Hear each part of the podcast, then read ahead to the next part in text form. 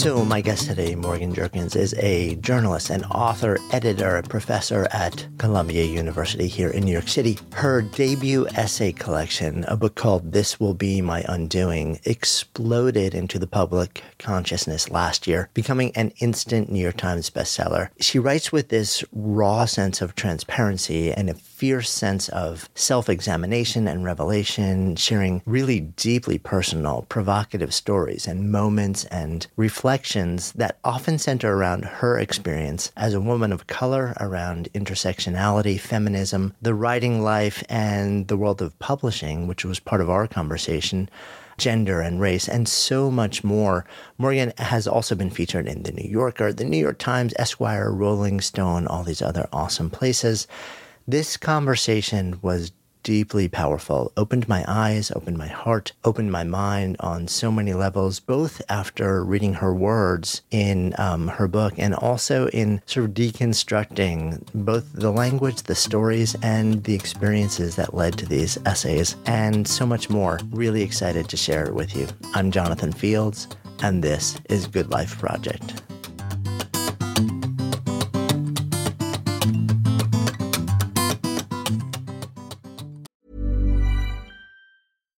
Ready to pop the question?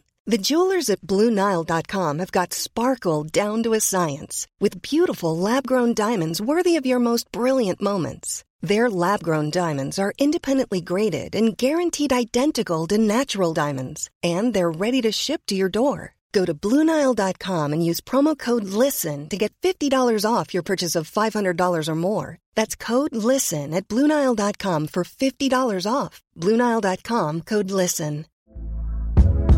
Hey there, it's Michele Norris. I'm host of a podcast called Your Mama's Kitchen. When I travel, I'm usually looking for a way to find a taste of home when I'm not at home. And one of the things I love to do when I am at home is entertain. And Airbnb allows me to do that. When I was in California recently, I rented a house that had a great kitchen. And when we were sitting around the table, we we're all thinking, we're in someone else's house. Someone could be in all of our homes as well.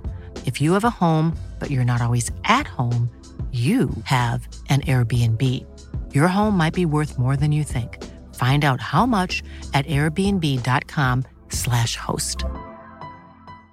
Imagine the softest sheets you've ever felt. Now imagine them getting even softer over time. That's what you'll feel with Boll and Branch's organic cotton sheets. In a recent customer survey, 96% replied that Boll and Branch sheets get softer with every wash. Start getting your best night's sleep in these sheets that get softer and softer for years to come. Try their sheets with a 30-night guarantee. Plus, get 15% off your first order at bollandbranch.com. Code BUTTERY. Exclusions apply. See site for details.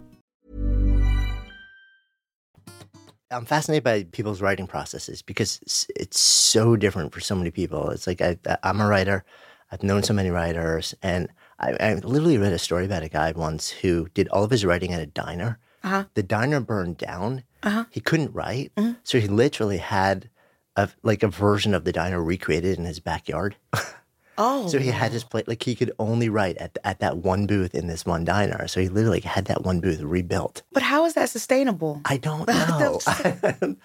I- wow. yeah, I mean it's funny at, in, in New York. Do you write in, in your place all the time? You ever go, Yes, like I do not. you're not a cafe writer. No, like it. It dep- like it depends. Like let's say if I have a meeting at noon Yeah. and it's down a certain way, I like to work out in the morning. So like, if there's like a couch in like two hours, I'm like I'm not just gonna go back uptown.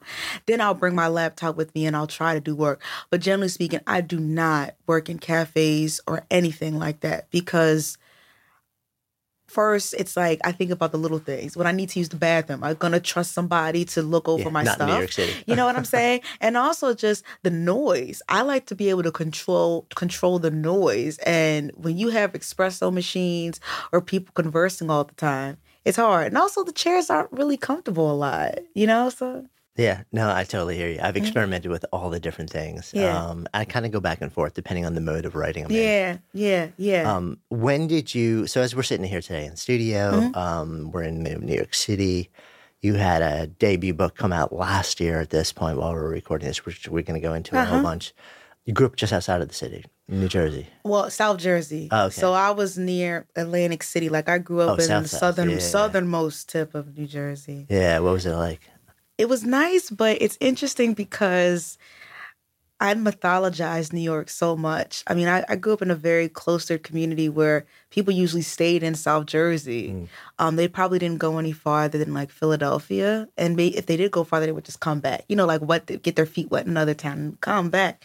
So it was nice there. It was you know it was it was cool. I mean, it wasn't it wasn't anything that interesting, but I try to talk about it more because I guess that informs who I am as a person. Yeah, well, I mean, clearly, because you, you write about certain moments um, Yeah. in a really powerful way and how transformative they are. And I want to dive into some of Uh-huh, those. Um, I'm curious also, before we get there, when you have such a devotion to the craft, you know, Oh, to, to of writing right now, how early can you trace back? Like, did that start to show up in the earliest days for you, or was it later? Oh, it was it depends on what you mean because I would say later, but then I'm only 26. Right. So when I first started writing, it came out of a place of desperation. Hmm. I thought that I wanted to be a doctor. My father is a doctor and he owns a medical business all throughout New Jersey. So I, I was trying to be the heiress apparent. And um, it wasn't until my freshman year of high school where I was being bullied every single day, as I, you know, detailed in my book, that I was trying to find an outlet through which to vent. I wasn't the type of person who would just express myself whenever I was going through something negative. And so I just started writing these fictitious stories, creating these characters and creating these new worlds um, within which I can find solace. But I wasn't even a person who liked literature like that. I, it was it, it felt like a total freestyle, and it wasn't until so I was writing all throughout high school, all throughout college And it was more like therapy for you. it was therapy Yeah. really um and so it wasn't until you know towards the end of college when i didn't get a job in publishing like i expected um, my mother was like, "Well, why don't you apply to MFA program?" My late stepfather was a veteran, and they had this program where they would provide monthly stipends to those who did grad school. My mom was like, "You know, my mother, she's in real estate, but she's also into finance." And we used to watch Suze Orman together on Saturday nights, and she was like, "Morgan, this is free money. Like, you don't understand how many people in this country in this world would take this opportunity." And I was like, "Fine," begrudgingly. I applied to one school. And one of the reasons why I applied, well, a couple of reasons why I applied was because, were because uh, the GRE, uh, I didn't have to take it. Deadline didn't pass, and it was also low residency, which mean that I, which meant that I didn't have to be on campus full time. And so I applied to Bennington College in Vermont, and I expected to not get in, and I did. And it was there that I learned about craft, tone, syntax, uh, development, uh, developmenting plots, narrative momentum, all of these different things. And I don't think I'd, I'd be able to find that elsewhere. Yeah. It's so interesting that the, the like the things that lead us like to those experiences which flip a switch, right? Right. Right. I had no I I only applied to appease my mother and I expected a rejection so I could just wave it in her face. I'm Yeah, like, yeah. here, here you go. Check that box. Yep, yep. And I'm like, I'm just gonna go do my own thing. And then when they called me and I got in, I was like, oh well then that just changes everything. Yeah. When you got there, how long did it take to actually for you to realize like, oh, this is actually something that like is doing something to me? Oh, that's a great question. I think it was uh, my second term. So we do it in terms. So I think Yeah. I came in June. I was the first term. My second term was it was January of 2015. And I was writing this story and it was about it was writing a novel and about two or three drafts in, my advisor said to me, she was say, You're not writing in your voice. Hmm. She said, You're not, you're not writing in your voice. So why don't we just table this novel and you start again? And I had never had someone say that to me. Did you understand what she meant? Yeah, I knew exactly Yeah. what she meant because all my life I have been trained to, I would say, ventriloquize the voices of white men, dead white men. And so for this white woman to tell me that, I'm like, where else can I go? I wasn't really taught or encouraged to write like myself. And so that was the turning point in the program where I needed someone to speak that plainly and say, no, we're just going to get rid of this whole thing. You're going to start anew. I don't even want you to revise it. Yeah. When that moment happens and you start to write in your own voice then? I mean, did you immediately start to write in your own voice or did it actually take some work to get back to it? Um, I think when I I still remember when I opened the email, I just sat at my desk like stupefied. Yeah. I was just like I wasn't offended. I was just I just felt seen. And I thought about, you know, the Toni Morrison quote about, you know, if, if you know, if there's not a book out there that you, that you haven't seen, like Yeah. you should write it. And I was like, I think I do. I know what I want to write about. Um, and so I just went from there. It didn't take a lot of time to think of ideas. It was just finding my voice to write said ideas, and therefore the authenticity would come out. Yeah, and but this was still fi- um, fiction focused. This was right? fiction. And it was interesting because around that time, I was writing professionally online with nonfiction Right. and I was developing my voice there. But for some reason, it wasn't immediately translating into fiction because when I was doing, when I, I was studying comparative literature in college, I was studying fiction and I, I wasn't reading people that looked like myself. Yeah. So you mentioned also undergrad. Um, so you ended up in Princeton, Mm-hmm. study language, right? Yeah. What What's the Jones around language for you? I'm just a nosy person.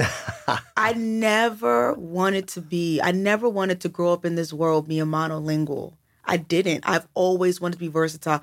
I don't know if it's because I'm a Gemini or I don't know if it's just because I don't know what it was. Like I remember when I was younger, I, I took I had to take mandatory a mandatory Spanish class in grade school, and I really was into it. And I remember uh, I would watch telenovelas and I would put the caption on and I would learn all this new vocabulary. Oh, And- kidding. Yeah, I would learn all this new vocabulary.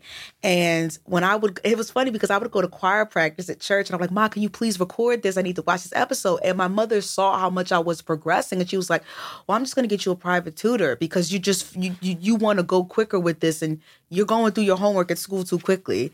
So, I've been told of by former instructors that I think you have a gift for language because it's not hard for me to it, it's hard, but it's I can pick up languages really quickly.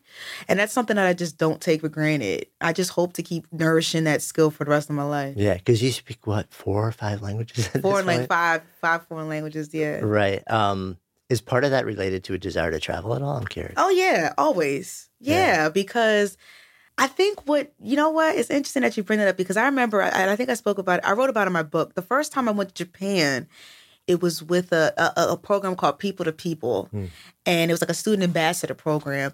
And you would go to a country for like two weeks and you know explore everything. And I was with a majority white group um, of Pennsylvania kids, and they were a lot of they were just a lot of them were just jerks. They really were. And they you know they went into this country with the expectation that people were going to speak english. And you know they made fun of the people that tried to accommodate them. And it really does did something to me even back then because i was like how can i go to somebody's country and expect them to speak my language? Like mm. i should be trying to figure out certain phrases like them you know? And the fact that like it wasn't it wasn't a part of our preparation because we had to do these preparatory s- workshops and all that where we went to Japanese restaurants. It was like you didn't even you didn't make it mandatory for us to learn even simple phrases. It bothered me. Yeah. So I was like, I want to learn languages. You know, Yeah, it's almost like a like a, a respect thing. It's it like, is. It's like how you know like there's almost a certain amount of. I, I often wonder this about Americans in general, because um, we got to be one of the few countries where it's not really. We you know we all speak English. Um, we try, yeah. and uh, and and you know you can kind of sneak by most schools having to learn a second language. Yeah. But most people graduate high school really not being able to speak another language. Absolutely. But I the mean, rest of the world is like Right. pretty much studies multiple languages. Right. I mean, when I was in Japan for the second time and I was doing this internship at Temple University has a satellite school in Tokyo. And every so often our, our coordinator would have these like lectures and all that and they invited someone over um, for us to have like dinner before the lecture. And and one of the the men he was like Hungarian and someone was like yeah he speaks like five languages. And he said it's a matter of fact and I was like oh that's amazing. They were like he's European. Europeans on average speak about two to three. Right. And I was like, and he didn't say it to me, but I was like, oh, you know, I was like, yeah, I'm American. So it's like, that, Yeah. that's not the same.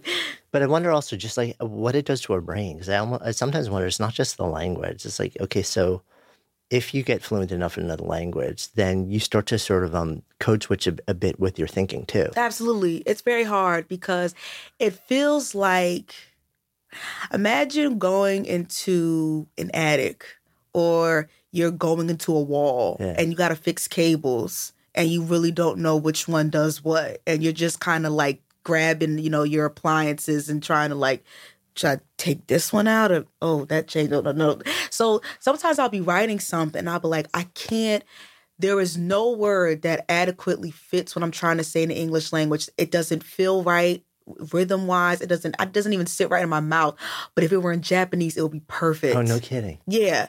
And I'll be like, but I can't say that. Like I can't say so so I I have to find a medium. I'm just gonna have to, you know, find an inferior alternative. Yeah. Do you ever get tempted to just like drop a foreign word?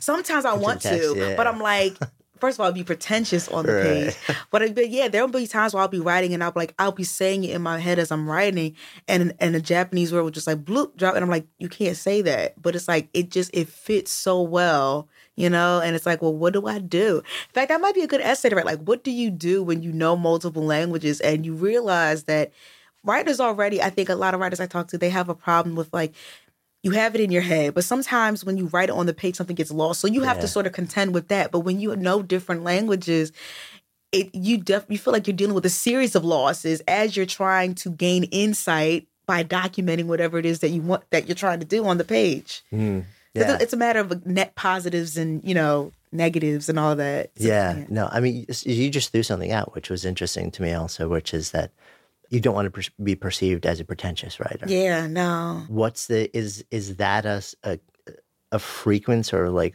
thing that spins in your head while you're writing? And, Yeah, and be- so, I'm curious, like what's behind that? Right, because I remember when I first got into the well, people started knowing me professionally. Like I definitely boosted the fact that like I knew all of these languages, Yeah. and oh, I think it kind of rubbed certain people the wrong way. Um, the way that I was just trying to boost like how exceptional I was, and I kind of sort of succumbed to that when I was like, you know, maybe I should. Even on my website, like I don't say on my website anymore, like, hey, I I speak five languages. I'm just like, if you ask, I'll tell you, but. You know, Yeah. I don't want to be seen like because you know already it's like people already know I went to Princeton, and even that to this day, when people ask me where I would go to school, I'm always hesitant to say because of what it evokes Hmm. when you say things like that. Um, snobby, you know what I mean? Um, uppity, pretentious. If you say you're Ivy League to some people, not all people, but yeah. Yeah, I mean it's interesting too because so you came out of Princeton Mhm. and like you shared one of the reasons that you ended up going to Bennington, aside from just like telling your mom I could check that Mhm, box, mhm. is you were struggling to actually find work out of Mhm. Princeton, which Oh, a lot of people would be like, "Wait a minute, And I tell people you, that is, all the isn't time. that the golden ticket?" And I'm gonna end that, and I'm so glad you brought that up because I I'm gonna talk about that until you know I just cease to exist on Earth because you know I was told in college that in order to to gain entrance into the publishing industry, and I'm talking about just an editorial assistant, you have to do unpaid internships. So already you know you can just imagine how many students are eliminated off of that alone. I was able to do it because I didn't have student loans. I was saving up money working two jobs during my upperclassmen years. And I also had friends who were living and working in New one friend in particular who was living and working in New York City and allowed me to like sleep on her couch while I interned uh, in the summer for like $60 a week. And sometimes I n- need to pay that. And so I did it. I did the unpaid internships. I had the Ivy League degree. I I was studying the right kind of major and I did not get any callbacks. Like it's to this day where I think about like how devastated I was over and over again, spending full days. Like from Princeton, it takes about 80 minutes to get into Manhattan. You get into Manhattan, it might take another half hour to get to an office. You're in the office, you're in there for 15 minutes, and then you shake their hand and then you leave. And you know, you go back, but by that time, it's like half the day is gone. And then it's like you don't hear anything. You know, you don't hear you you don't hear a thing. And then when I came back to South Jersey, my whole day would be gone because it would take 45 minutes for me to get to the boat bus, two two hours and 15 minutes to get to Midtown. The other 30 minutes again, 15 minute long interviews. So it was like emotionally taxing, you know, and just like I'm spending all this money for what?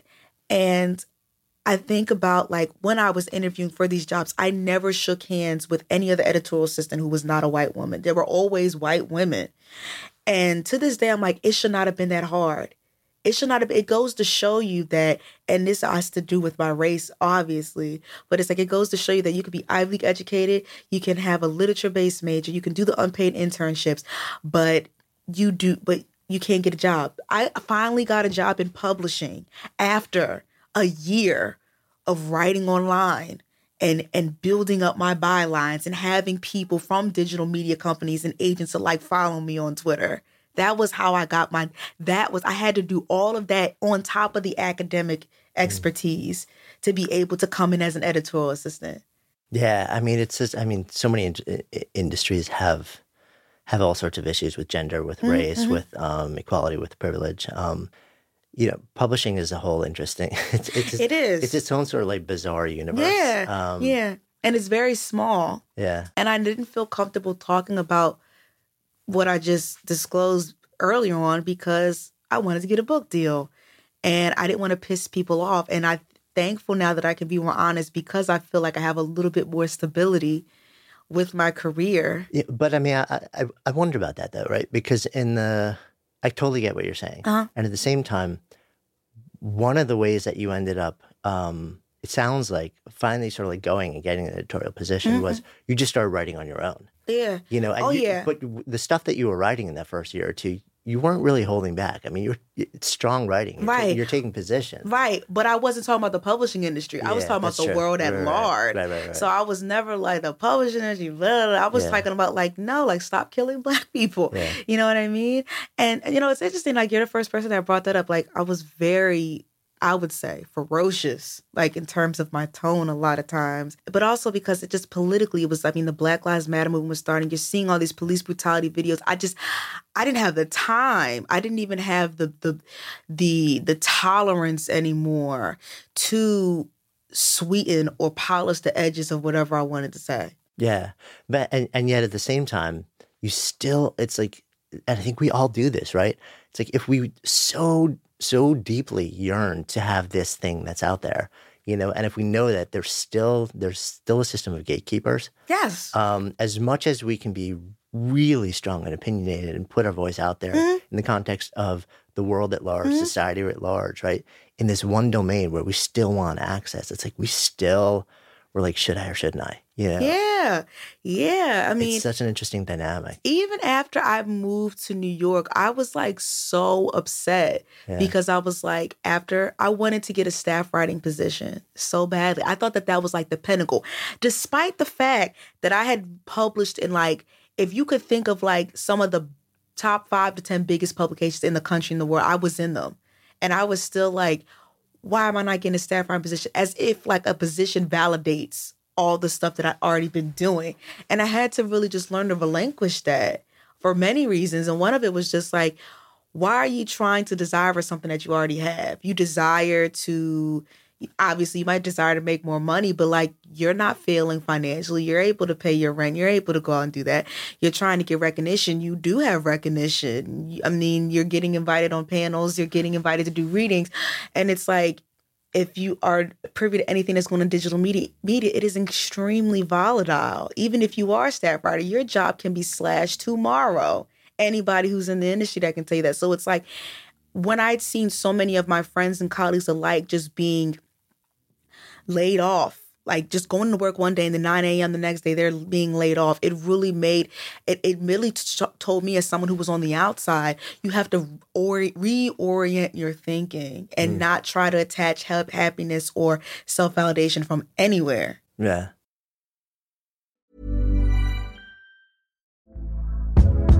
Hey there, it's Michele Norris. I'm host of a podcast called Your Mama's Kitchen. When I travel, I'm usually looking for a way to find a taste of home when I'm not at home. And one of the things I love to do when I am at home is entertain. And Airbnb allows me to do that. When I was in California recently, I rented a house that had a great kitchen. And when we were sitting around the table, we we're all thinking, we're in someone else's house. Someone could be in all of our homes as well. If you have a home, but you're not always at home, you have an Airbnb. Your home might be worth more than you think. Find out how much at airbnb.com/slash host. Normally, being a little extra might be a bit much, but not when it comes to healthcare. That's why United Healthcare's Health Protector Guard fixed indemnity insurance plans, underwritten by Golden Rule Insurance Company, supplement your primary plan so you manage out of pocket costs. Learn more at uh1.com. Good Life Project is sponsored by Lume. So listen, we have all had those awkward moments where a BO strikes at the worst possible time. I'm often actually out in nature when I'm exercising, so I don't even notice it when I'm out. And then I walk in the door, kind of start to wrinkle my nose, and then I'm like, oh, wait a minute. That's actually me. That is why I'm so thankful I discovered Lume Whole Body Deodorant. This revolutionary product, it was actually invented by an OBGYN who wanted a solution for her patients struggling with private odor. But Lume doesn't just work, quote, down there. It provides incredible 72 hour protection for your entire body using mandelic acid. I kid you not, this stuff is a game changer. Lume is safe and effective for pits, for feet, you name it. And as someone who's tried it, I can attest that it seriously works. The fresh scents are just an added bonus. So if you're ready to say goodbye to BO for good, try Lume Starter Pack. It comes with a solid stick deodorant, cream tube deodorant, two free products of your choice like mini body wash wash and deodorant wipes, and free shipping. As a special offer for our listeners, new customers get $5 off a Lume starter pack with the code GOODLIFE at lumedeodorant.com. Don't miss your chance to experience the relief of true full body freshness that equates to over 40% off your starter pack when you visit lumedeodorant.com or just click the link in the show notes and use the code GOODLIFE. Good Life Project is sponsored by Quince. So, my wife actually originally introduced me to Quince because she loves their clothing, and I have been hooked ever since. I literally lived in their Mongolian cashmere ribbed beanie and pullover hoodie pretty much all winter. And as the weather warms up, I wanted more breathable summer pieces without overpaying. And Quince has just the super high quality items like linen shirts, performance polos, activewear at 50 to 80% less than similar brands. Quince partners directly with top factories, cutting out the middleman to pass savings to customers. Actually, just ordered a new European linen long sleeve button down shirt. Super excited to get that. And I'm always just so amazed at how they can keep their prices so affordable while the quality remains really high. So if you're looking to upgrade your wardrobe, I highly recommend you try Quince. Go to quince.com slash GLP for free shipping on your order and a 365 day return. That's Q-U-I-N-C-E dot com slash GLP to get free shipping and 365 day returns. Quince.com slash GLP or just click the link in the show notes. Trust me, your wardrobe will thank you. So right around this time, I mean, so you're in the industry, you're writing on your own. Um, and uh, you know, the next big thing is okay. So it's it's book time. Mm-hmm. So you could have taken so many different mm-hmm. directions, mm-hmm. and you know, for you, it seems like okay. So you also you you care about your reputation, you care about the industry, you care about the craft. So you know that like whatever this debut thing is, it's gotta you know, and you want to you want a future in Yeah. in Yeah. this industry, Yeah. right? So the debut thing really has to land. So Right. Take me behind the scenes a little bit in the decision making process about choosing to write the book that you chose to write. Well, first, I didn't even want to write nonfiction. Oh, ironically, kidding. I, I mean, I I went to school for fiction. Right. I started writing fiction, and I had this idea that nonfiction was only for for cate- two categories of people: people like Malala who have had these extraordinary lives, or those who were PhD people who had knowledge on something that they've been studying for thirty to fifty years, not a young twenty something. I didn't really think that that avenue was for me, and I mm. didn't want to sort of posit myself as a person who just knew it all. You know, it was like I didn't. My agent was the one who suggested to me, maybe you should start with nonfiction because people already knew me for that. And around that time, uh, you know, I, I I remember it was it's so interesting how life works because when I went to go meet my agent for the first time before I before I even signed with her, I had a copy of Bad Feminist in my purse. I was reading it en route to the restaurant where I met her in northern New Jersey. And I think when I read Bad Feminist, I was like, even though Roxane Gay is obviously just a doctor and she's older than me, I was like, okay, well, maybe there is a space because she's a black woman. And maybe there is might there might be a space for me. Um, and so when when the book sold, which was interesting because I was taking calls from editors probably two days before I graduated from Bennington. Like I was literally on the grassy knolls hmm. of Vermont, just like taking calls. And when it sold, I just got to work. I think for me, I have been in many different spaces in and out of publishing. I, you know, I, I write online. I I worked in Catapult, and when I was in the offices at Catapult, I would go to editorial meetings and I'd see so many books go through the pipeline. So the fact that my book was even acquired was a good thing for me. And I also read about debut authors, but most of the stuff that I was reading was not about whether or not whether your book becomes a success. It's about if your book fails. When Hmm. you're when people don't show up to your your your readings, readings on it, um, when yeah. your when your when your book uh uh is a flop, or when you have to take a waitress job. Like I, I, these are the stories that I consumed all the time. So that's not to say that I had a negative. That that's not to say that the, oh my book is not going to sell. I just was like my book. I need to really work, work, and work and and promote myself like I've been doing for my shorter form works online, so I can have a, a longer career in this industry. And it's weird to talk about it openly now, but my experience with my debut was just wasn't like that. It was actually the complete opposite. Hmm. And nobody prepared me for that. And that's not a bad thing. But it's like, what if your book does become a success? Like, what if you do become a New York Times bestseller? What if you do, you know, what if you do go on a month long book tour? You know, what if, you know, when I was in, when I was at, my, when I did my readings across the country, there was no empty seats. Every single sto- every single store that I went through, it was at least at half capacity. And it's like it, it was it was shocking to go from Boston all the way to Santa Cruz, California, and to see that. And it's like nobody can nobody prepares you for that. And it's like I wonder if there's a is if there's a space to talk about that too, without bragging. You know, I always have this, you know, worry that I'm bragging when it's like, but it's the truth. It it's not and I don't take for granted how my experience was. I still think about it and I'm like, whoa, did that really happen? Yeah. I think the industry is just, it's so filled with, it is, I mean, populated largely by failure. I mean, it's an industry which is defined by the vast majority of, of people um, who are writing don't support themselves full time as writers. Um, if they write a book, if they get a book deal, which seems to be the aspiration for everybody, the vast majority of books completely outright fail. Uh, You know, like a handful of books do okay, and then the really rare book does, you know, it just exceptionally well.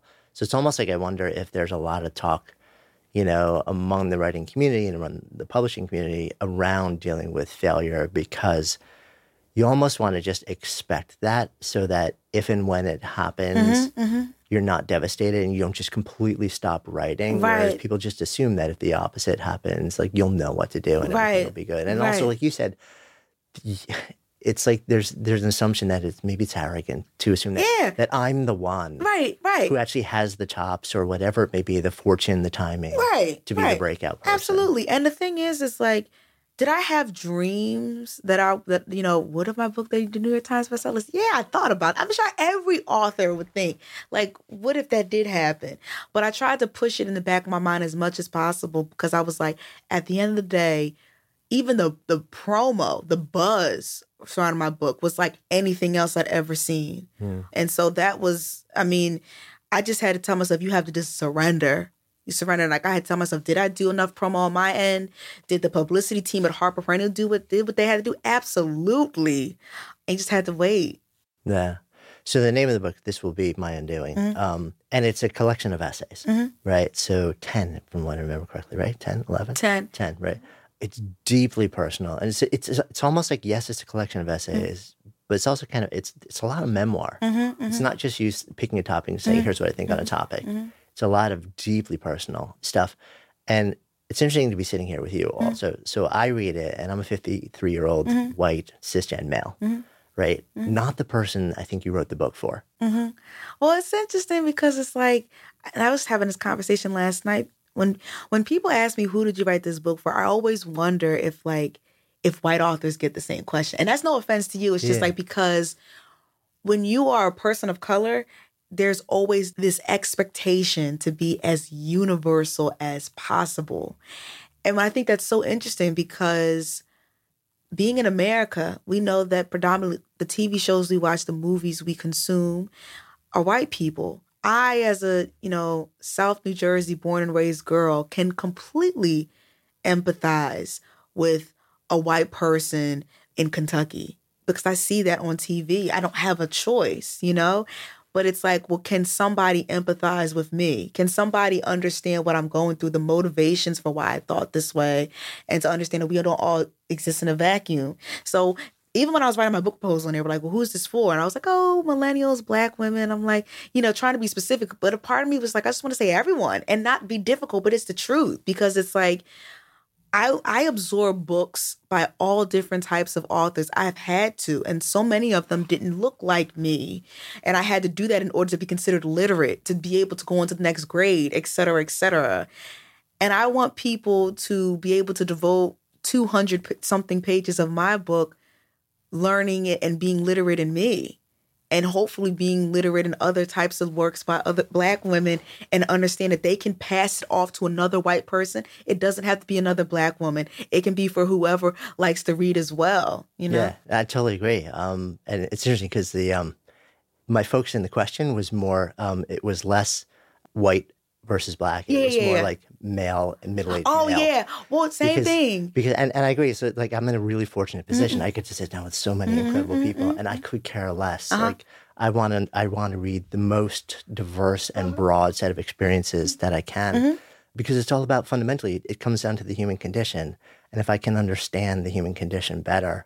You know, then, and if I can introduce our listeners to a, a wide, just you know, the gathering of people from every walk of life, it just helps us all understand each other on a completely different level. Completely agree. So it's interesting because I, what was interesting for me was what I was noticing as I was reading your book was as a middle-aged male, I was resonating so deeply with it, and I was wondering within me, what was it that was resonating so deeply with me? I'm also a father of a daughter, Yeah.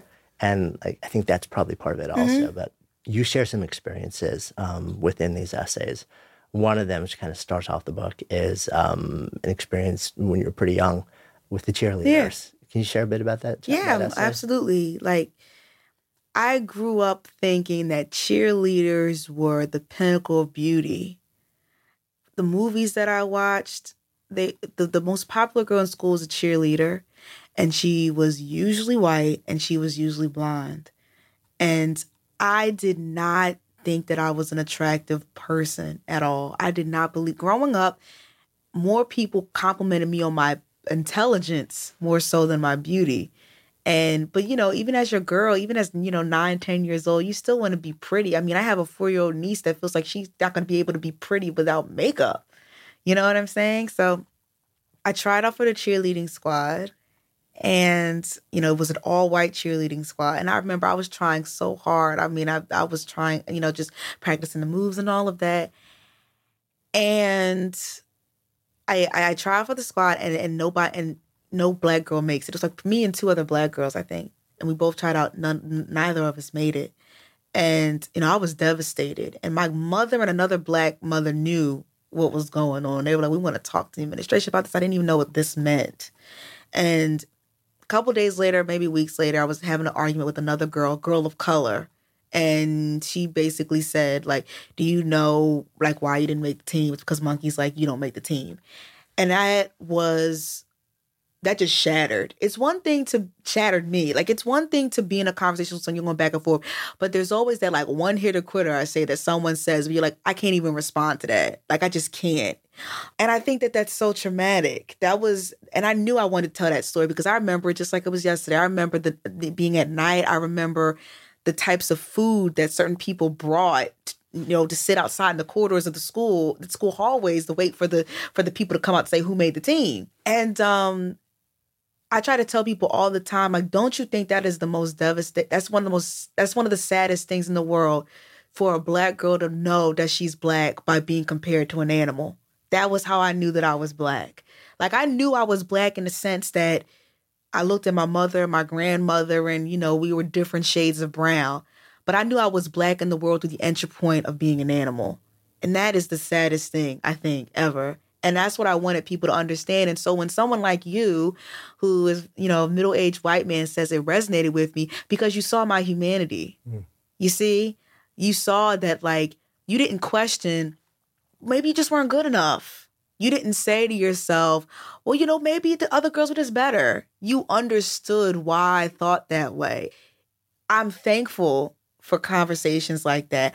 I'm also proud of myself because I tell people all the time, you don't have to agree with me, but if you can understand the motivations or the societal forces at work for me to understand why I felt that way or my, why I made the decision to do X, Y, and Z, I've accomplished what I said I'd do as a writer. I think the best writers in the world, like I love when I watch movies and let's say if it's like good versus evil. Obviously, this isn't that type of story, but if let's say if it's good versus evil and we are set up to believe the villain is bad, but then we look at the backstory and we're like, oh, okay, so we kind of see what happened. Those are the best stories. It's like you don't uh, probably have to agree with who they became, who they chose to become, but you understand why they became it. You understand the motivations for or the foundation for why they turned and, and chose this path. Yeah, I mean, it's sort of like that's the seed of compassion, right? Yeah, that's it. That's that's the thing. I was like, as as a as a, you know, as a black woman and as a writer, I'm like, have compassion for me for being vulnerable enough to talk about this, even if it makes you uncomfortable, even if you don't necessarily agree. If you have compassion for me, that is something that I don't take for granted because so much of the world, presently and historically, do not have compassion for people who look like me. Hmm. When when that moment happens and it kind of brings you to your knees, are you are you aware of you being in some way different living in the world, experiencing the world, experiencing relationships differently after that moment? If you go back to you know like that when your friend drops this one line. Um you know what? It's it's interesting again cuz no one no one's asked me that, but I think I was hurt and I think for 1 to 2 weeks, you know, we didn't talk whatever and then we just continued being friends. Mm so much of my life has been characterized by someone doing something to me and then I just get over it because I don't want to sit in that pain. I want to have friends. I want to make connect- connections often at the expense of my mental health. So I mm. just kept going. It wasn't until I wrote the book that I was like, man, that is traumatic. Yeah, really man, that was it. terrible. Yeah. You know what I'm saying? And that's the hence the title of my book. This will be my undoing. It wasn't supposed to evoke sort of a bad omen. What it was meant to evoke was reversal, being able to go back to these memories that I just know so viscerally, that I feel so viscerally within my body, and finally be able to head to to just to remain in them a little bit longer and not try to run away and jump to a different conversation or different topic. Yeah, and kind of say, okay, so what really, what was really happening here? Yeah, yeah. yeah. Um, you also reflect on something which happened a little bit later in one of the essays, which is uh, once you got into um, high school, there was some pretty serious bullying. Oh yeah, and uh, it's, it's an interesting conversation, interesting story, um, because one of the, and it kind of reflects a lot of the through line of this book also, which is that you clearly made a decision to write what you were feeling, mm-hmm. even if what you were feeling, like people may look at that as they read it mm-hmm. and they're like, that's not okay to, like, that's, how can you say that? How can you feel that? Mm-hmm. But you made a decision to say, like, no, like, I, I was bullied and I wanted this bad thing to happen mm-hmm, mm-hmm. to this person. And people got so mad at me for that. Yeah. People got so mad at me. I've I've had literally people ask me well, not people ask me to my face, but like assume that the way that I felt at 14 is the same way that I feel in my mid 20s. And I'm like, that is just preposterous yeah. for you to assume that someone cannot train,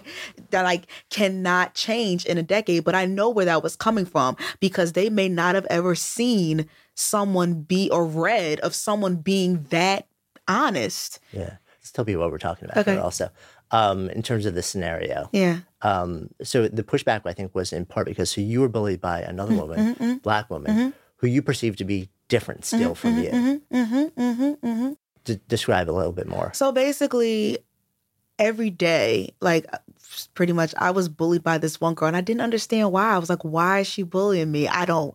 We're not friends." We sat at the same lunch table. I was like, "I'm not doing anything to her."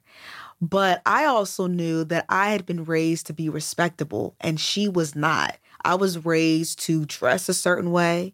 My mother tried to dress me in the preppiest of clothes. My mother, you know, I I was in honors classes. The girl that, you know, you know, I, I was raised in a middle upper middle class environment pretty much for the vast majority of my life. And the girl that was bullying me, she wasn't any of my honors classes. She was not like the mannerisms and gestures she had, like being very loud, being very assertive, that was not, all of that was not, I was meant to suppress all of that. So we were just polar opposites of each other. And even at 14 years old, like one of the things that sort of kept me it was because I just thought that society, like in, in society, I was just better. I was just gonna be better because I had the socioeconomic privilege. I was being respectable. And I wanted, like I told, like I think I wrote that I had a fantasy of like just calling the police on her. I was like, she is harassing the hell out of me, excuse me. And I would just like for nothing more than to like a policeman, a police officer to tackle her and to like to watch her be humiliated because I can't do it. And I was like, terrible. And I was like, this is terrible. And I even write it like that is a terrible thought. But when you are, when you're traumatized, when you are, when you saying, talking about the entryway point of you being a black girl through thinking that you're an animal and that stays with you, you become anti black. You become anti black girl. And that showed not through my actions, but through my thoughts. And that's why I had those feelings towards her that even though she still bullied me, even though I never did anything to her, I still was like, I want something terrible to happen to her. And I just thought because of, you know, I was taught to, taught to assimilate to white people better, that she would be more on the outs than me. Yeah. And, mm-hmm. and I mean, in, and in that conversation, like when you write about it, you come full circle even like then. Uh-huh. But it's interesting to know that you got so much pushback. I got pushback. When the book came out, because I, I mean, it this was uh, we all think horrible things when we're like right, and 10 11 12 13 14 yes and god willing we are not the same like we evolve we right. change we find compassion right. we find like dignity right. and respect for other people and yes and to hold you it's interesting that people didn't allow space for that evolution. here's the thing here's the thing i know that there are certain people of the of the you know and it's funny because here's the phenomenon people you can have a person you can have two people read the same essay and come away with different things yeah. i've spoken to some black women who said i read what you wrote and you literally say like it was terrible and i went full circle and you have other people like oh well she felt this way and she you know da da da it's like one, I'm, I have to remind myself that once I release something in the world, I have no control over anymore. You're allowed to think whatever you want yeah. to think, but also part of me is like, well, I want to defend my own work. And it's like, well, did you read the entire essay? Because if you just read that one paragraph, of course you're going to think that. But it's like at 14 years old, I had no concept. I had no really larger concept of systemic racism, had no idea about police brutality, racial policing, the history of that with black community, especially towards black women. I had no, I was 14 years old. So it was like, of course, because like I was writing about the Black Lives Matter movement, like to think that I still think that way, to assume that is like is just dangerous. And I think the heart and the thing is, is that we all have horrible thoughts. And I did I was afraid to write that essay. I didn't want to write that essay, but I hmm. had to tell myself, I commend black women who grew up loving their black girlhood, their black womanhood, throughout the entirety of their lives. That is not my story. That doesn't make me any less black woman than you. I had to come from a place of self hatred. And you see that self hatred. And we have to have space for black women to say, hey, like, I didn't like myself at first because that's what the world did to me. It wasn't my fault. Nobody gave that to me. So if I made people uncomfortable with that, good because it is uncomfortable and it's disgusting. And I can read that part and it still like, oh, but that's where I was at time because I was dealing with a lot of pain, a lot of unresolved pain. And I can tell you now that I don't have that anymore, that I've healed in more ways than one. But if people are still stuck on me as a 14 years old with that, I have nothing else to say. I can't. I can't say anything else with that. Here's a cool fact a crocodile can't stick out its tongue. Another cool fact you can get short term health insurance for a month or just under a year in some states. United Healthcare short term insurance plans are designed for people who are between jobs, coming off their parents' plan, or turning a side hustle into a full time gig. Underwritten by Golden Rule Insurance Company, they offer flexible, budget friendly coverage with access to a nationwide network of doctors and hospitals. Get more cool facts about United Healthcare short term plans at uhone.com. Mom deserves the best, and there's no better place to shop for Mother's Day than Whole Foods Market. They're your destination for unbeatable savings, from premium gifts to show-stopping flowers and irresistible desserts. Start by saving 33% with Prime on all body care and candles. Then get a 15-stem bunch of tulips for just $9.99 each with Prime. Round out Mom's menu with festive rosé, irresistible berry chantilly cake, and more special treats. Come celebrate Mother's Day at Whole Foods Market. Imagine the softest sheets you've ever felt. Now imagine them getting even softer over time. That's what you'll feel with Boll and Branch's organic cotton sheets. In a recent customer survey, 96% replied that Boll and Branch sheets get softer with every wash. Start getting your best night's sleep in these sheets that get softer and softer for years to come. Try their sheets with a 30-night guarantee. Plus, get 15% off your first order at bollandbranch.com. Code BUTTERY. Exclusions apply. See site for details. Mom deserves better than a drugstore card. This Mother's Day, surprise her with a truly special personalized card from Moonpig. Add your favorite photos, a heartfelt message, and we'll even mail it for you the same day, all for just $5. From mom to grandma, we have something to celebrate every mom in your life. Every mom deserves a Moonpig card. Get 50% off your first card at moonpig.com. Moonpig.com. It's interesting too because you share a conversation that happened later. What was this? Um, shortly after after graduating college, Mhm, right? It's mhm. under the essay. Um, what was it called? Um, Human, not black. Yeah. Right, Mhm. which, which kind of ties in a different way into Yeah. this whole thing. Share a bit more about that moment. So, you know, I I was invited to have lunch with a woman who I became close with in uh in college. She was in one, the academic department, which I was studying, and uh she had Eastern Europe. She's Eastern European descent, and she had an uncle and aunt who wanted to meet me. And you know, I met them. They were really nice people, and you know, I was regaling them with my conversations my experiences at Princeton, going to Russia, Japan, et cetera, et cetera. And the man says to me, like, you know, I I, I don't understand why you would even call yourself a black. I'm paraphrasing. Like, I don't even understand why you would call yourself a black woman. You don't you don't present to me as a black woman. So why don't you just say human? And I'm like, this is what I'm talking about. Is that you're just seen as respectable. And it's like, well, then why do you have to be? What is your idea? And I wish I could have said, what was your idea of a black? How am I supposed to present as a black woman? But I didn't want to make anyone uncomfortable at the dinner table, at the dining room table. So yeah, it kind of it does play off of that. Yeah, I mean, um, what an uncomfortable moment for you, also, because like you're in the home of somebody who's a friend Yeah. and a mentor, Right. And at the And- same time, like there's there's probably a conversation you really would have loved to have had. I the would context was have. different. Right. And and it's funny because I just I was giving a speech at the University of Michigan Dearborn and there was a white uh female student who asked me if you could do that moment over, what would you have done? And I said I wouldn't do that moment over because anytime I feel like I want to get on my soapbox and talk about intersectionality and the like, I always look around the room and say, who's going to have my back if I go there?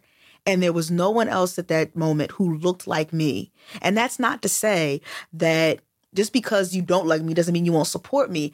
However, there was no one else in the room that I was getting sense from that was like, well, you know, back up a little bit. Because when he when he went when he started talking like that, no one was like, no, like that's wrong. So once I got that, I was like, I was kind of on my own. That's even though everybody was nice and everybody was trying to, you know, have a good time. I was like, no, I wouldn't change that moment because who's going to have my back? I don't want to always be the only one, you know, in my own corner. This work is for everybody. Yeah. One of the other, I mean, sort of touching down on some of the other areas Mhm. of uh, of the book.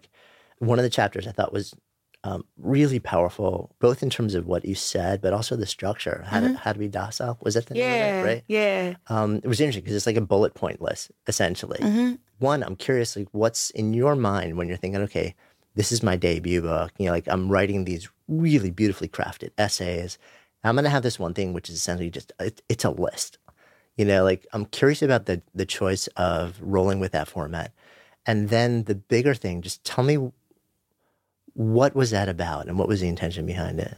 So I was going through a rough time dating at the time. I was dealing with a lot of emotionally unavailable men and wondering if like whether they were intimidated by me because of my success or whether I was just too emotional, or too talkative, too opinionated. And I was speaking to an an aunt of mine. Um, my aunt has been divorced for years, and she was like, "You know what? Next time you go on a date, just be docile and see what happens. And I don't know, I think she was being sarcastic, but it really stuck with me. In fact, I think it was that same night or the following morning, I just wrote that essay.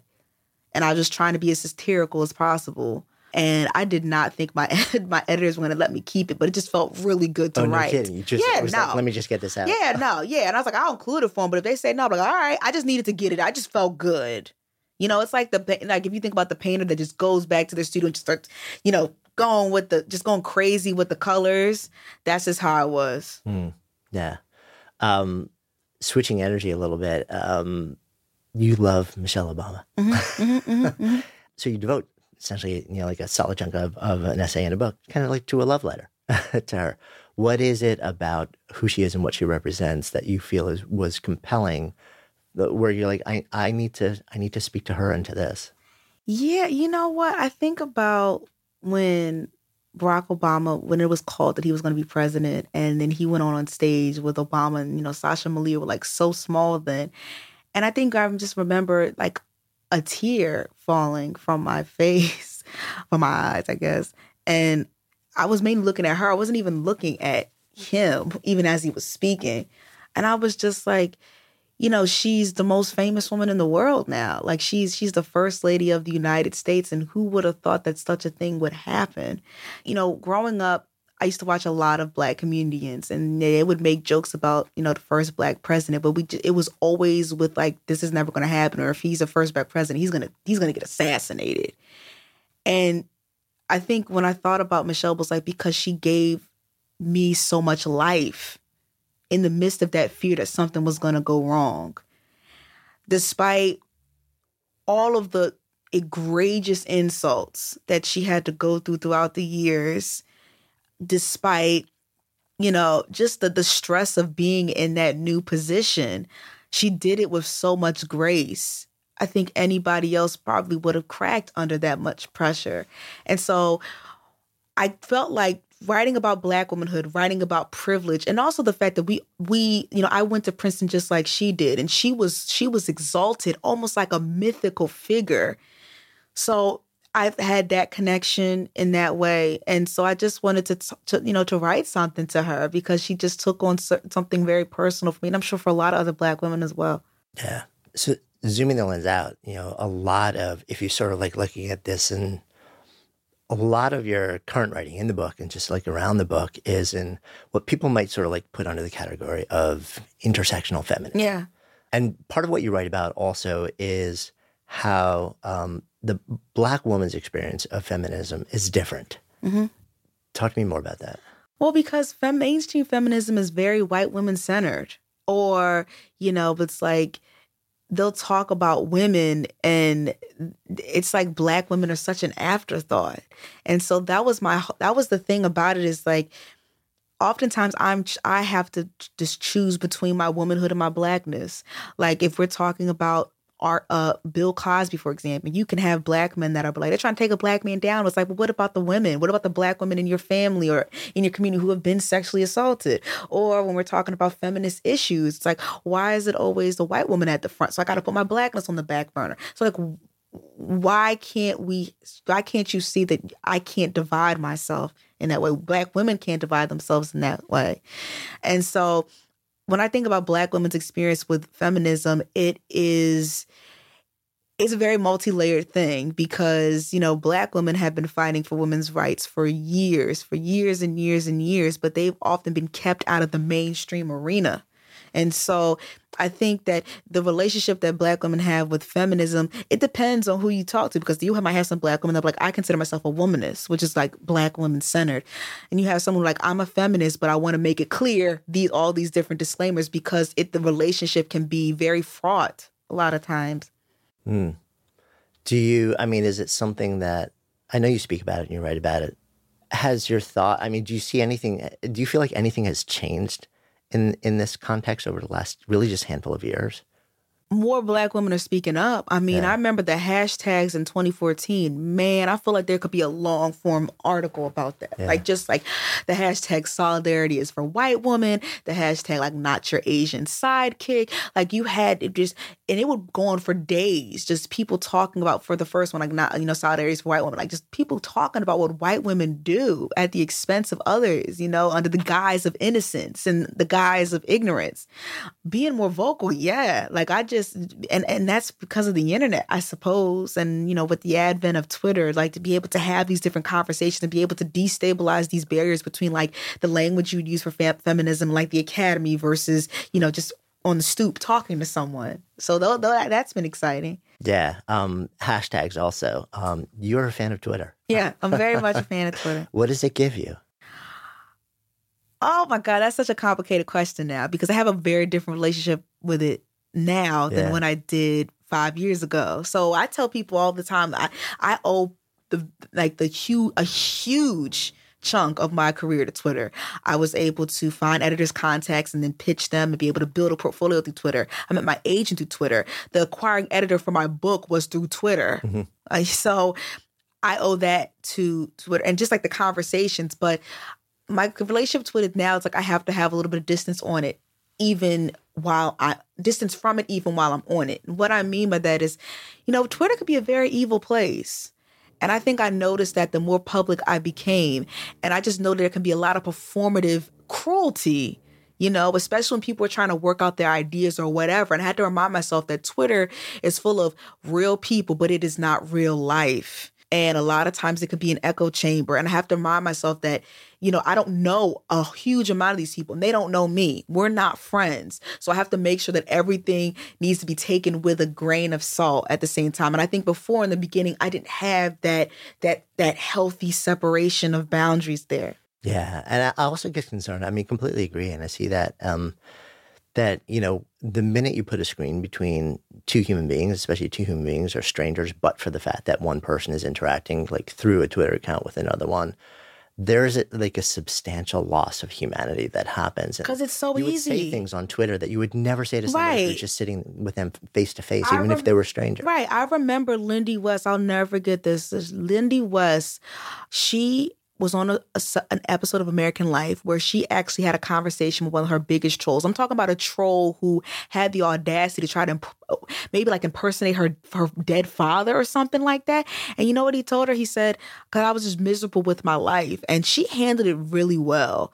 Because if that were me, Oh, I I, I would have been i would have been so vicious with that. But it's but that's how to tell myself a lot of times on Twitter, people are dealing with a lot of unresolved pain and they project it on other people, whether it's a troll or whether it's just some random person making fun of an article that you wrote. And I have to remind myself that I am not responsible for that. I am doing my work through writing and through therapy and through communing with people who love me. I can't say that everybody else is doing the same. That is my hot take for the day.